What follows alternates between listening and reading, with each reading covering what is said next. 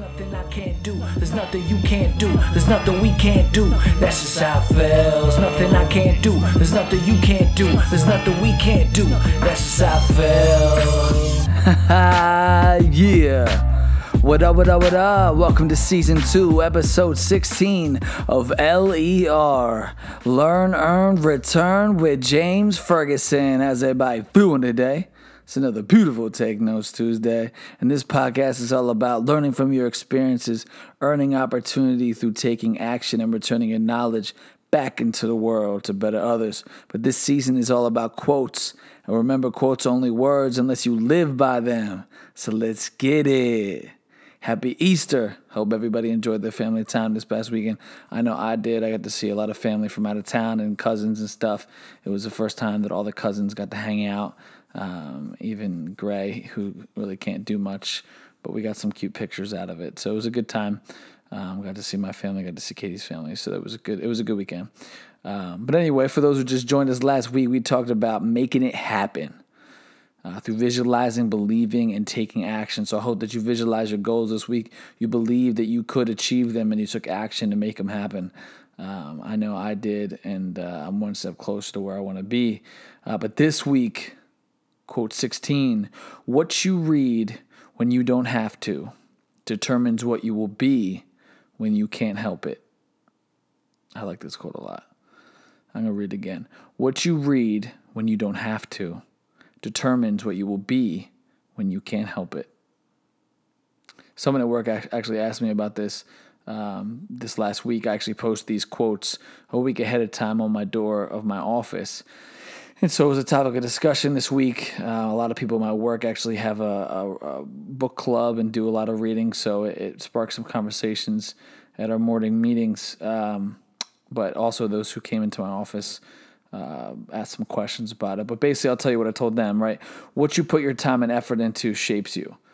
So if you're putting your time into something that adds value to and improves the way you do things and who you are, um, like me for reading like leadership books, then um, you know the ways that you can improve yourself and improve others will be fresh in your head and easily applied even when you're not on purposely doing it. So um, basically meaning like and it's it's similar to like your your circle, right? Like it's just like your your your team of friends. Who you spend time with is who you become. Sometimes without you even knowing it. It's the same thing with reading or where you put your time, right? If you're putting your time into being lazy and watching TV and eating food, well then you're going to get lazy, you're going to do nothing, you're going to get physically unfit, you're going to eat terrible and get unhealthy. Um, and that's just what comes with it, right? Uh, if you put your time and effort into let's say you're a mechanic and reading the new mechanic books and, and watching videos on the new machines and, and computer systems and stuff like that, you know, looking at things that you can learn that maybe the guys around you can't give it to you. So you do it even when you get home.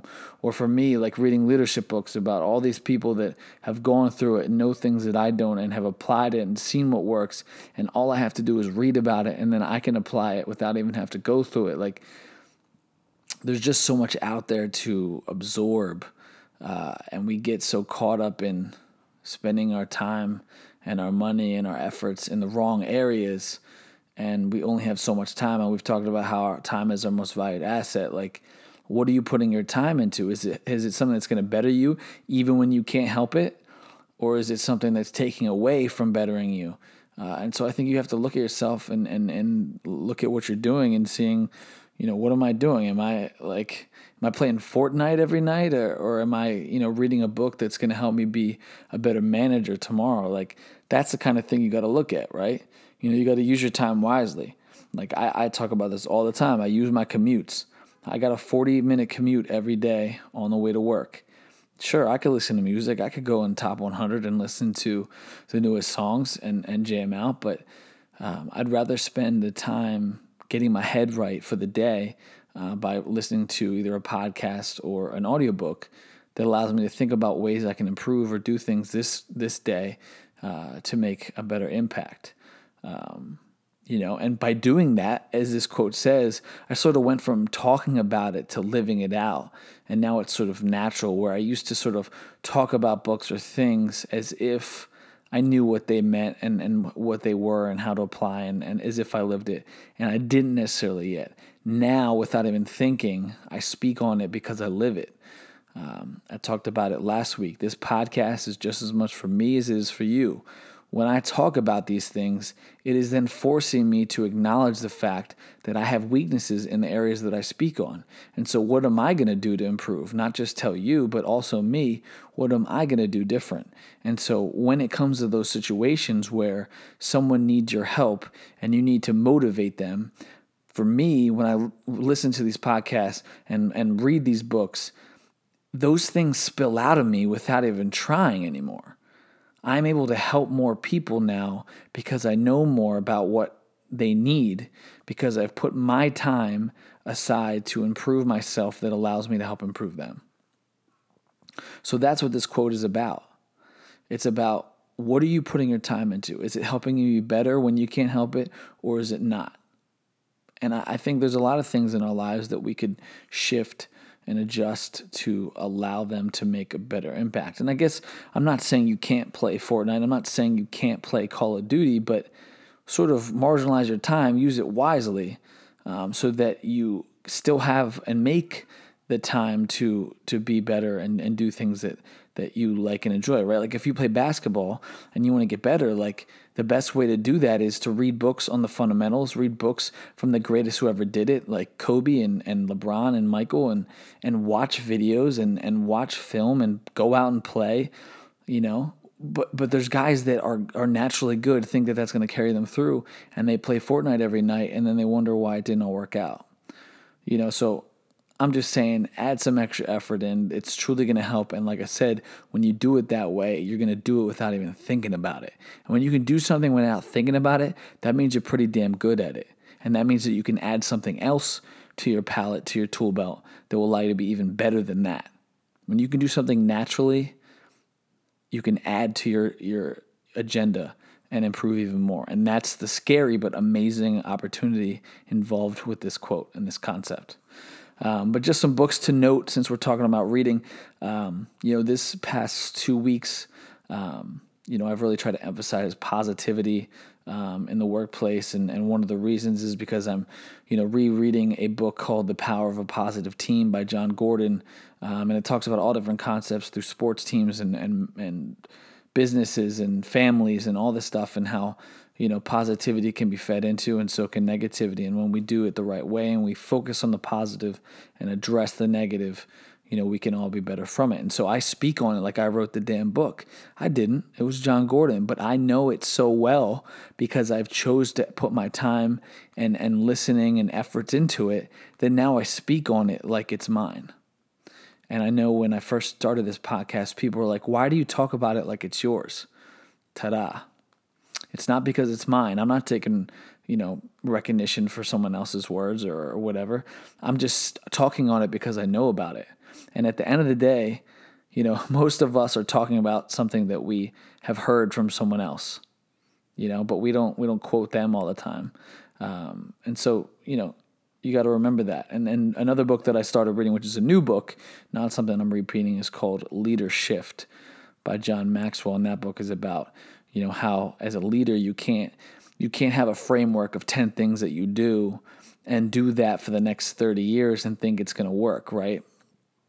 You know you always have to shift with the culture with the age with the time you know with the operation with the business you know with the person. Everything shifts. I mean every individual cannot be managed the same way.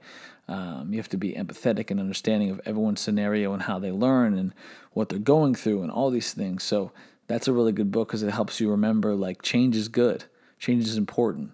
Uh, failure is not an option, it's a necessity, and that's how we improve. And so that's a good one. I'm, I'm in the middle of that one. And then I'm still reading Disney U, um, which is a really good you know guest service application for me, um, being in the, the hotel industry. So, you know, those are just a few books that I'm reading right now. Um, but you know, like I said, my goal is to hit over 25 for the year, which is super easy.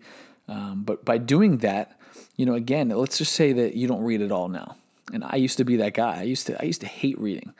I also used to be the guy that didn't know what his life was looking like, working retail, dropped out of college, and and you know six seven years later, you know I'm running a hotel. So um, one of the big shifts for me was reading. Um, and so I really want to, you know, try and tell you like you could read one book a month, which is so easy. And that's 12 more books on whatever topic you want um, than you're doing last year. And so if you do that, let's say it's all on the same topic, you're going to be significantly more comfortable talking and addressing and handling and living out whatever those 12 books topic is uh, than you would be if you had not. You can then use the knowledge that you learn not only to apply in your life, but help other people learn from it without them having to read all 12.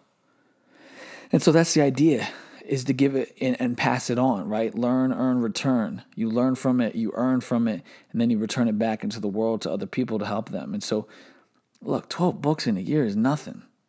That used to be a huge challenge for me. Now that it matters enough to me and I make the time for it, it's it's much more attainable. And That's like anything, right? All those things that you can't, you haven't done yet, scare you because you haven't done it. Once you do, never never was that easy. It was never bigger as big as you thought it was. So Start reading, start doing things the right way, start hanging with the right people, start looking at yourself and saying, what are the things I'm doing that are going to either be good or bad when I can't even help it? And start doing more of the good, you know? So stop making excuses, start executing, use your time wisely, add value, value to yourself, you know, through reading books or, or podcasts or YouTube videos or whatever, right? Less Fortnite, less Call of Duty, you know, minimize your time on mindless things and maximize it on the major opportunities that you have. You know, I know I do it daily. Um, you know, again, I'm not perfect at it. There's days that I, I falter, moments, um, like we all do. But uh, the the key is to have the habits in place and the the excitement in the opportunity in place to continue it. Um, and like I said, it changed my life. You know, I won- I went from wondering what's next to to making things happen, and so can you. So just refocus your energy, start adding value to yourself, and without even trying, you're going to start adding value to others. And that's that's the best part. That's the best part. When you're able to add value to other people without even trying because you just know how to do it. So that's it, guys. That's it for episode 16. Episode 17 next week is going to be about appreciation and effort. Guys, thank you so much for joining me this week on episode 16. I truly look forward to being with you all next week, Tuesday at 12 o'clock. Let's have a wonderful week and let's get it. There's nothing you can't do. There's nothing we can't do. That's just how it feels. Nothing I can't do. There's nothing you can't do. There's nothing we can't do. That's just how it feels. Hey, thanks for listening to LER. Hopefully, it was a good episode. My name is James Ferguson. Hit me up on Twitter at James Ferguson F3RG. Let me know what you guys thought. Have a great day. Let's get it.